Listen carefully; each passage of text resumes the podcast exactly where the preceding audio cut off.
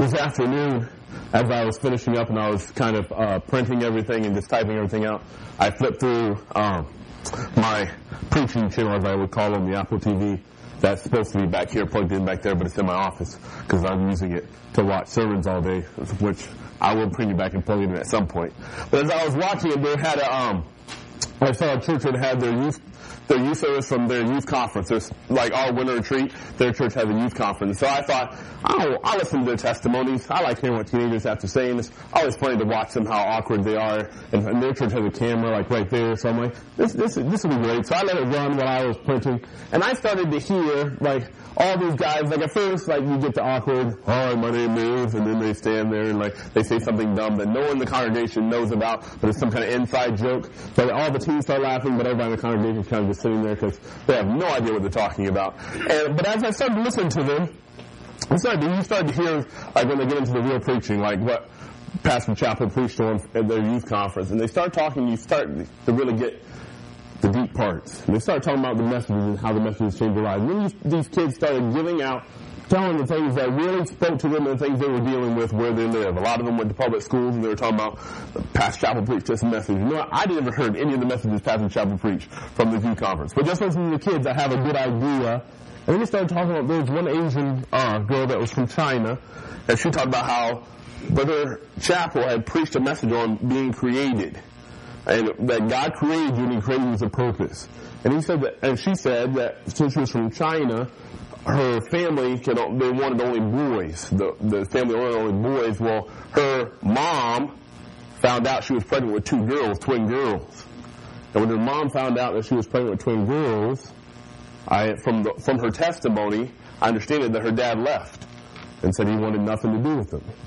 And so then their, their family's falling apart, and then they, I guess, situation turned in their family to where even their mom and they had problems there, and so now they were staying at the youth pastor's house, and she was crying and thanking the youth pastor for letting them open up their house so that she would have, they'd have a place to live and to grow up in a Christian home. As I started listening to all these things, pretty much, as I studied this passage today, like I don't know why I listened, watched that, because I did just happen to be, um, what I listened to while I was printing out things. But when I start to see, I see Paul writing to Timothy. And I see Paul as, just like I said, his last letter. He's sitting here, he's about to die, and he's thinking about what's important.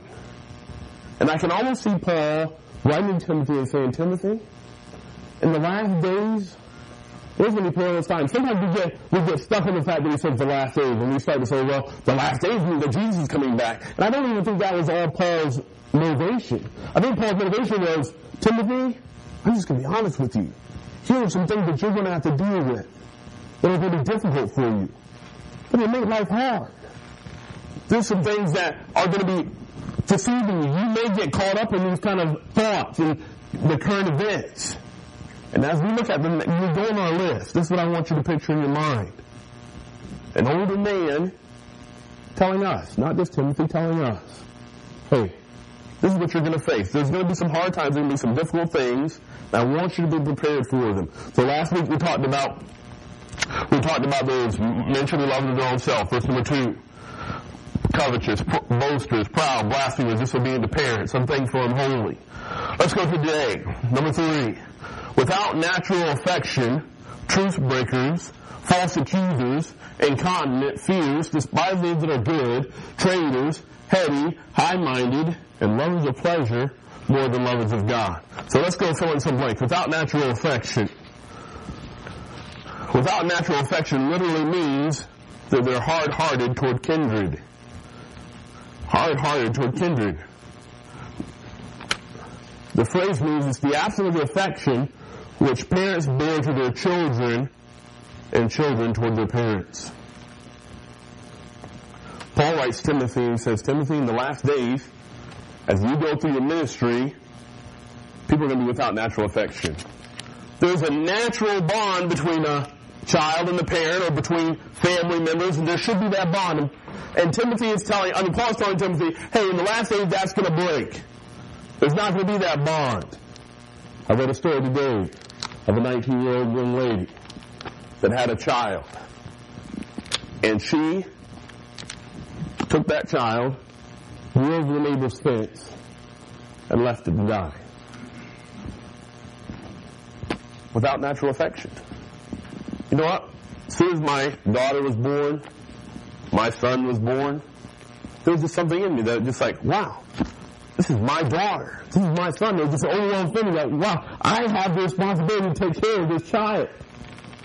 But see, Paul told Timothy in the last days there's going to be a time where people aren't going to, that natural affection, not going to be there.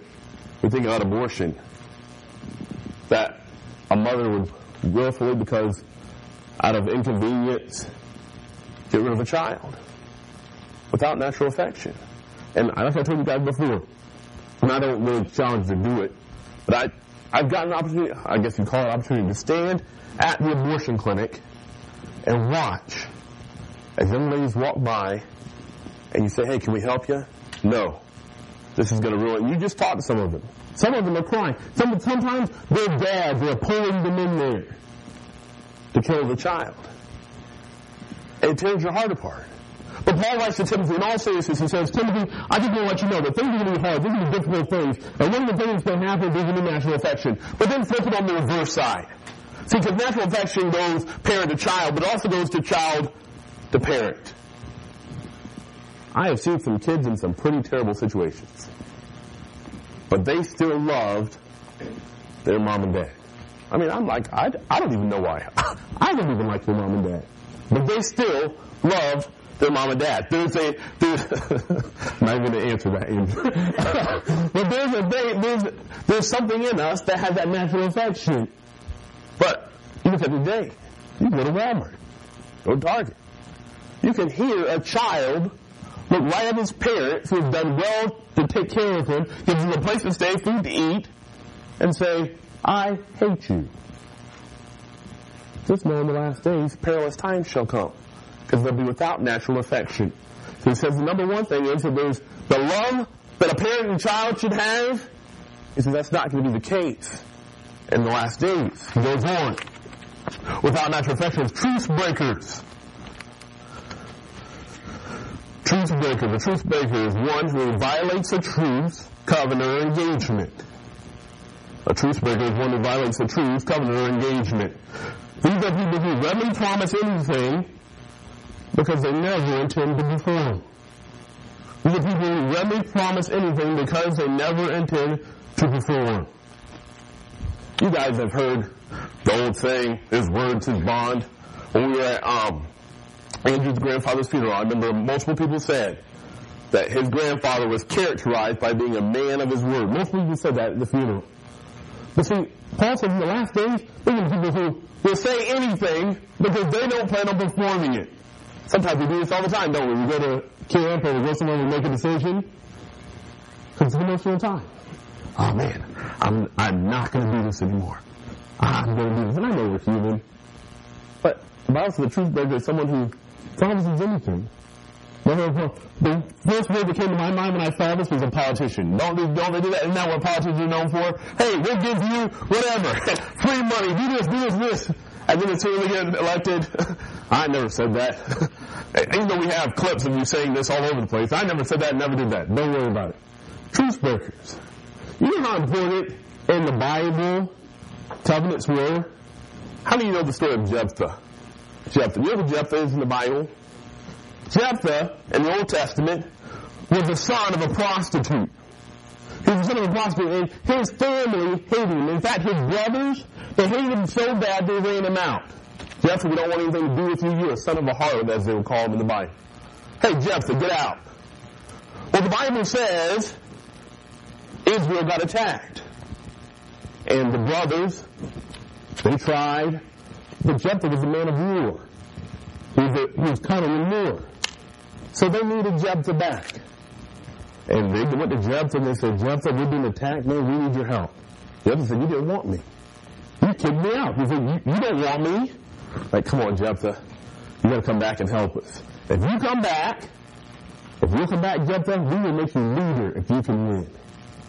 Jephthah says, okay, I'll come back. And he leads the Israelites in the battle.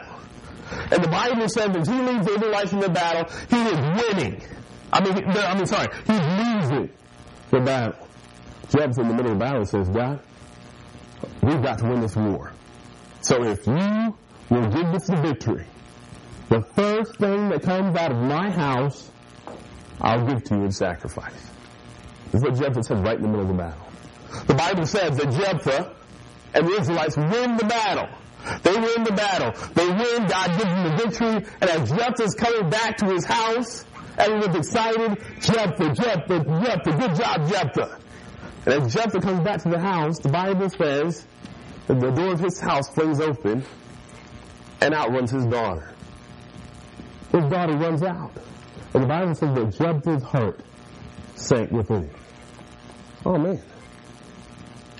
I told God, whatever comes out of my house, I'm going to sacrifice.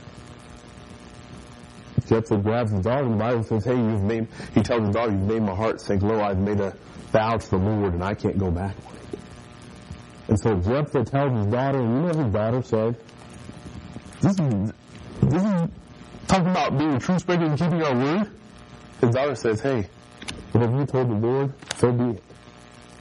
And she said, can I just have, and she asked for a period of time. And she said, Dad, you do whatever you told God you do. Now the Bible does not tell us what happened to Jephthah's daughter. It doesn't. But the Bible does say this, that he kept his vow to the Lord. The Bible says he kept his vow.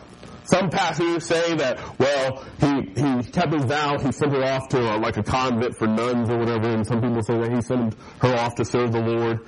And, but some people believe that he did just what he said, and he sacrificed his daughter. But either way, we don't know what happened, but the Bible says he kept his vow to the Lord.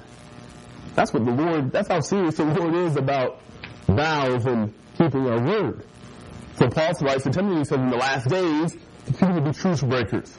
They don't keep their word. They don't do whatever they say. Let me ask you this. Are you known for your character and honesty? Integrity? He says in the last days there'll be truth breakers. Let's go on. There's a lot, so I don't want to spend time on any one because I don't have that kind of time. Number one, I mean number three, false accusers. He said there'll be false accusers. Those who strive to ruin the character of others. False accusers. Those who strive to ruin the character of others. One of the names of Satan. Revelation 12 9. You know the word false accusers is in the Greek? Not that I'm like some Greek scholar, but I did read it. Diabolos.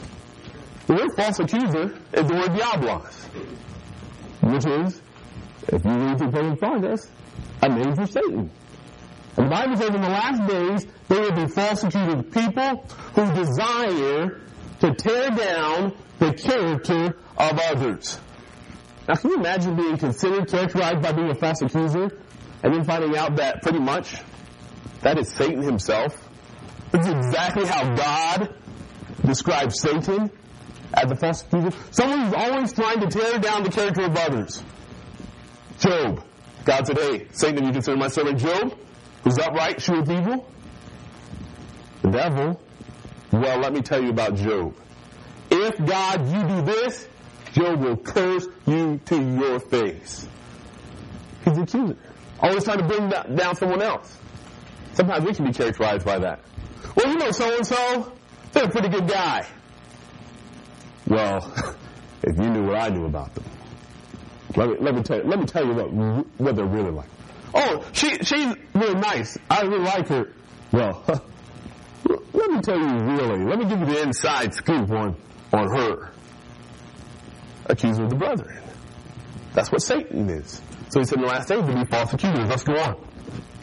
Incontinent.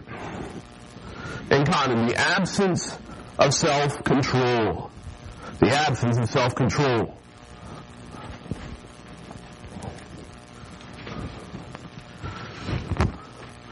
We would know that to be true. Today, a lot of people who can't just simply control themselves. There's people that will go probably on Friday night. They'll get off work at 5. They'll go sit at a bar somewhere and drink all the alcohol they can consume. And they will do the dumbest things that they can think of without any self-control. There will be people that will go through and do drugs without self-control. They'll do stupid things. But you know what? Let's bring it right down to where we live. The Bible says in the last days people will be incontinent. They can't control themselves. How many of us have a problem with just simple self-control? And, and I, I'm putting myself in this. I'm being transparent. Your phone buzzes. Can you leave it there? Just let it sit. Stop grabbing it. I've, I struggle with. I told you guys when we talked about teens and tech. There's times where I, I'm saying my Bible for trying to get ready to preach a message, and it buzzes. Next thing I know, five minutes on something totally different. Like, oh man, there went everything I was doing because I can't. You know what? The Bible says in the last days, self-control. Just me being able to say no to my flesh. But you know what? In our society, in our culture, it's just crazy for us to say no. I mean, everybody says just do it. Don't say no. To think you go out to your school, probably, hopefully, maybe, hopefully it's not at UCS and but I'm, I'm sure that there's there's people there that will fit in this mold. But you go and tell somebody today that you have a teenager desire to save yourself from marriage. Save yourself from marriage. You know what the average person will say? Why? Why would you want to do that? That's stupid. Why? Because see, we don't know self-control. Hey, I can't say no to myself in anything that I desire. If something happens, my phone buzzes, I just grab it. Doesn't matter if it's in church. If I desire to do something, I do it. Don't get offended with me here. But it's simple fact of being able to get out of bed. I've, I've been listening to a real manhood um, by Jim Berg. Just trying to listen to it myself. And he talks about how a real man, he talks about the responsibility of a real man. He talked about how most some teenagers and things. He was talking about as a teenager, parents let their kids sleep till whatever time, and then they get up. And he said when it's time for a job, that's why they can't hold a job because they just didn't feel like getting up. We don't know how to control ourselves. And the Bible says in the last days that's going to be a sign of the time. But we have no self-control. I cannot say to myself, no, we're not going to do that. Now, well, the fact is, even when somebody else tells us no, it only makes us mad. well, you have to get up. Why don't you tell me I have to get up? You need to do this. Oh, this one. Stop talking. What do you think you are? Tell me to stop talking. This is America. I can talk all I want. Talk, talk, talk. Because why? We have because we have no self-control. So we go on incontinent, fierce. As I go through this, I told you, it's, it's kind of discouraging because you look at our society and everything that Paul said is exactly where we live. Like this is exactly what we go through. He goes on fierce, savage, easily enraged, violent. Don't have a problem with that in this area, especially around front area. We don't have that problem. No one's fierce around here. This is what people that are easily enraged and violent. We'd say that until we go out and walk outside in the dark and someone walks towards us. We're just like automatically, I wish I had my CCW. No, I'm just, I'm just I'm just it's, a, it's a topic around here at church all the time, the CCW talk. So that's why I keep bringing it but I, I, wish, I wish I had my gun because I mean, we had, a, um, growing up, I had a, um, assistant pastor and he was from Arkansas. And he always kept a gun under his truck seat. And I remember no matter what happened, anybody walked up to his car if it was nighttime. First thing he was doing, reaching down on the seat. You could just be asking for direction, but if you walk toward the truck, it wasn't down the gospel track. it's like, oh man, I'm gonna put it. He said he set it beside him, and then he he'd answer whatever question. He's like, oh, we're gonna have to use it tonight. Put it back on the seat. I'm like, no, guys, everybody walks up. This is fun. I don't even lock my car doors. And you're like trying to build in. Everybody wants to bash anything. exactly. But when he goes to, when he says that may be we know that we live in people that are easily be enraged. We go to a restaurant, if they bring my food out, I never tell them anything's wrong because I don't want them to take it back. Why? Because I know see enough TV shows to know that once that food goes back behind the counter, there's no telling what's going to happen to it. So you know what? When they bring it out, nothing's good. It's good? I'll heat up in the microwave at home if I have to. Don't worry about it. Because we have people that are enraged, usually be in enraged. Drive down the road. Accidentally cut somebody off. And some of you guys will be the ones to say horrible things to them or your parents. but we live in a time where fears, even enraged, goes on. Despising of those that are good. Despising those that are good. The phrase means hostile to virtue. The phrase means hostile to virtue. There's a hate for those who desire to do what is right. There is a hate of those who desire to do what is right. We do live in a country where I know there is a fad of Christianity. There is a fad of Christianity.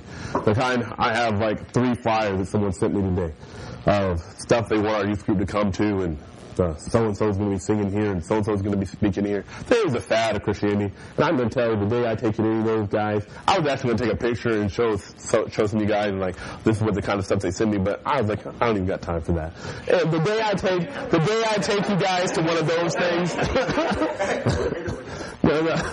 The, the day the day I take you guys to that it'll be the day that I hope they fire me. And so when I was looking at all the, there's the fa- uh, fad of Christianity. But for the most part, if you desire to do what is right, there is this thing that the haters of those, you know, good. It's funny, but it even trickles down to even in Christian circles. You know that even in this youth group, there are haters of those which will try to do right. It's funny because oh, you guys cracking me up. it's funny because last night we were sitting and we or dinner with um, Pastor Scott, Pastor Tolman, um, Pastor Ferguson, and as we were eating dinner, Pastor Scott and Mrs. Scott were talking about their days at Maranatha, and they started talking about like I don't remember how it came up, but they're talking about how many demerits they had. Mrs. Scott was talking about how she only had only she only had like the highest was like ever ten demerits. And you know what the immediate conversation? I know that nobody knew anything by this, but you know what the immediate thing was? Oh, so you were a goody two shoes at college? Oh, you didn't do anything wrong because you're so good, blah, blah, blah, blah. And everybody jumps on it because of that. And then, then Pastor Scott, later in the whole night, later in the night, totally. Same thing. Pastor Scott was talking about how he got to do something and everybody was like, oh, you got to do, do something with so-and-so because you're so good all the time. You never do anything wrong. You know what? There is just something about when someone decides to do what is right it is just a look down. Well, I'm not not going to talk like that. Oh, you too good to talk like this? Oh, whoa, you can't you, you can't hang with us? I I'm not going to listen to this. Oh, you tell. Oh, I'm sorry, Mr. Spiritual's here, so we're going to have to cut off our music. There's a desire among people that if someone desires to do what is right, look down upon him. Paul said, "Hey, Timothy, I want you to know this." And you know? I make light of it and I joke, but I can see Paul. As I said, this is his last letter he's writing.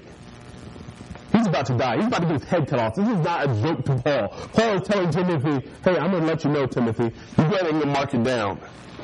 There's going to be people that despise you for trying to do what is right. He goes on.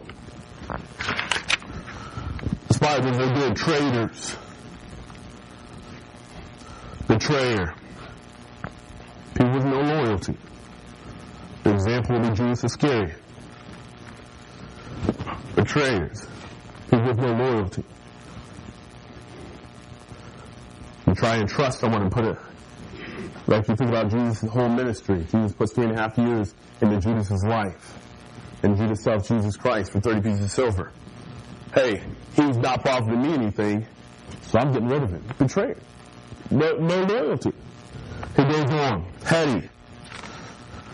Heady is the reckless, headstrong pursuit of a bad end under the influence of passion. Heady is the reckless, headstrong pursuit of a bad end under the influence of passion. This is exactly, I think, heady and the Greek word would be teenager. Like, I think that is the reckless, headstrong pursuit of a bad end under the influence of passion. Hey, I am going to go passionately into something that will sometimes destroy my life. You look at every, well, most of them. I'm going to say most because somebody can come up with 15 exceptions and loopholes. But I'm going to say most. Most major Disney movies. You look at, I'm talking the cartoons here. I'm not talking about anything. I'm talking about things that we can watch, and they probably show it somewhere at some all nighter that I'm not a part of. But they'll probably show.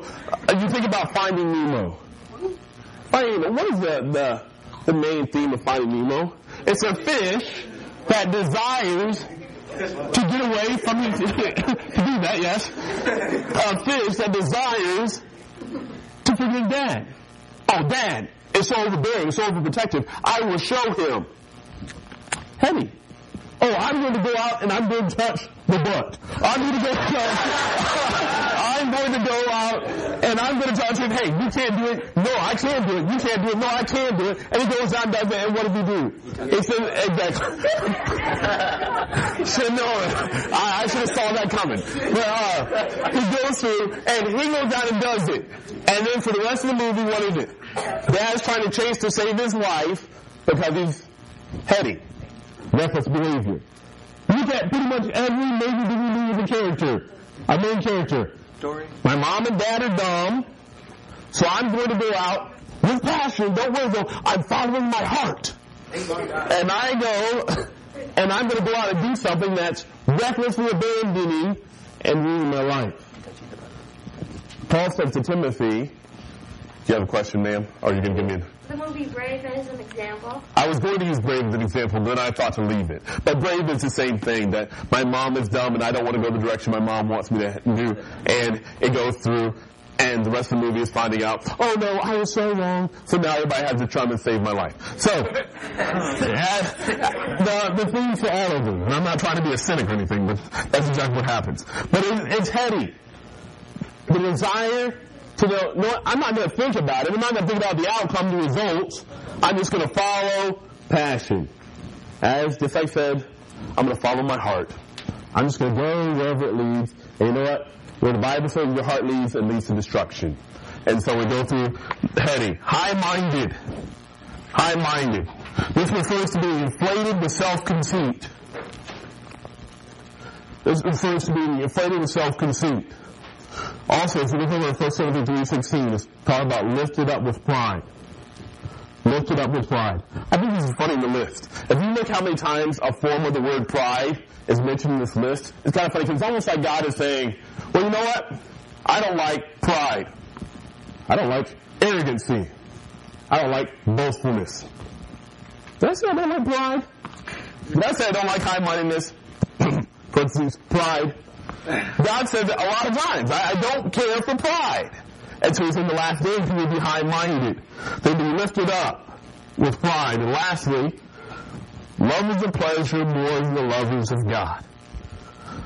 Lovers of pleasure more than the lovers of God. Now I can imagine as Timothy was reading this letter and reading all the things that he's going to have to watch out for. And I can almost see it. Like, you know what? You need to watch out because people are going to be fierce. People will despise those that are good. Right, traders, yeah, you, you put put invest in people's lives, yeah, and they're going to turn on you. I understand that, Paul. I understand that. Haddies, yeah, those teenagers in my church, I understand that. Check. High-minded, oh, don't want to be lifted up in pride. But I mean, I can almost imagine it becomes the lovers of pleasure more than lovers of God. I can almost see his head hang as Paul writes this.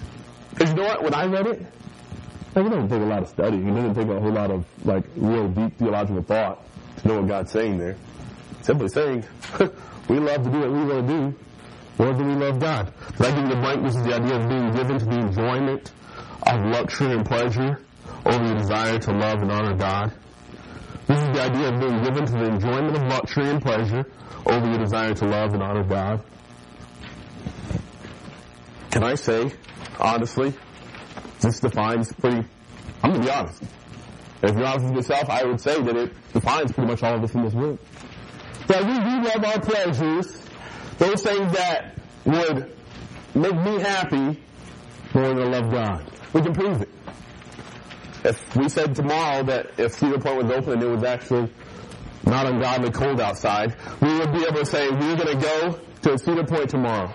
And you know what? And uh, your teacher said you get out of school and everything and we're ready to go. And it came time to head out. I said, you know what, to be there early, to get there to the park, we need to probably leave here around four, so we can just be ready to go. You know what? I don't. I think that most of you would probably say, "Okay, Pastor I'll be there at four. You be standing out. I'd be with you, I'm not giving up. That's, that's dumb. but some of you may say, you know what? I'm going to be. I'm going to be up at four. I, will be there so that we can get going to the party. And you'll be when you get there to the bar, you'll be standing at the door waiting for it. Oh man, can't they open the park just like ten minutes early? They just we're not. We can't even anything. You just let stand, go and get in line, ready to go. But let that be anything for God. Anything. I'm not talking about reading the Bible. I'm just saying anything. Would I, do I ever, like, don't worry, worry about my alarm clock didn't have to go off this morning because I want to do something for God? But if it was something for me that pleased me, I'd be all about it. Have I ever got so excited about anything for God? It has to be, and I get excited for youth group, but just because we're going to play a game and we're going to see our friends, or because we love God. And I, when I go through the list, you know what? Traitors. I don't have a problem with that, but I understand you need to watch out for those. Go through the checklist. But as soon as I come to lovers of pleasure, more than lovers of God, I just have to hang my head down. God, I am so sorry. If it's something on voting lights, I'll make every exception. Oh, well, I'll make time for something else later down the road. But most of the time, it's those things for God that to get pushed out. Oh, wait, it's time to read my Bible. I was telling, um, I preached chapel in, um, at Corona yesterday, and I was telling the uh, kids there in chapel. I said, you know what?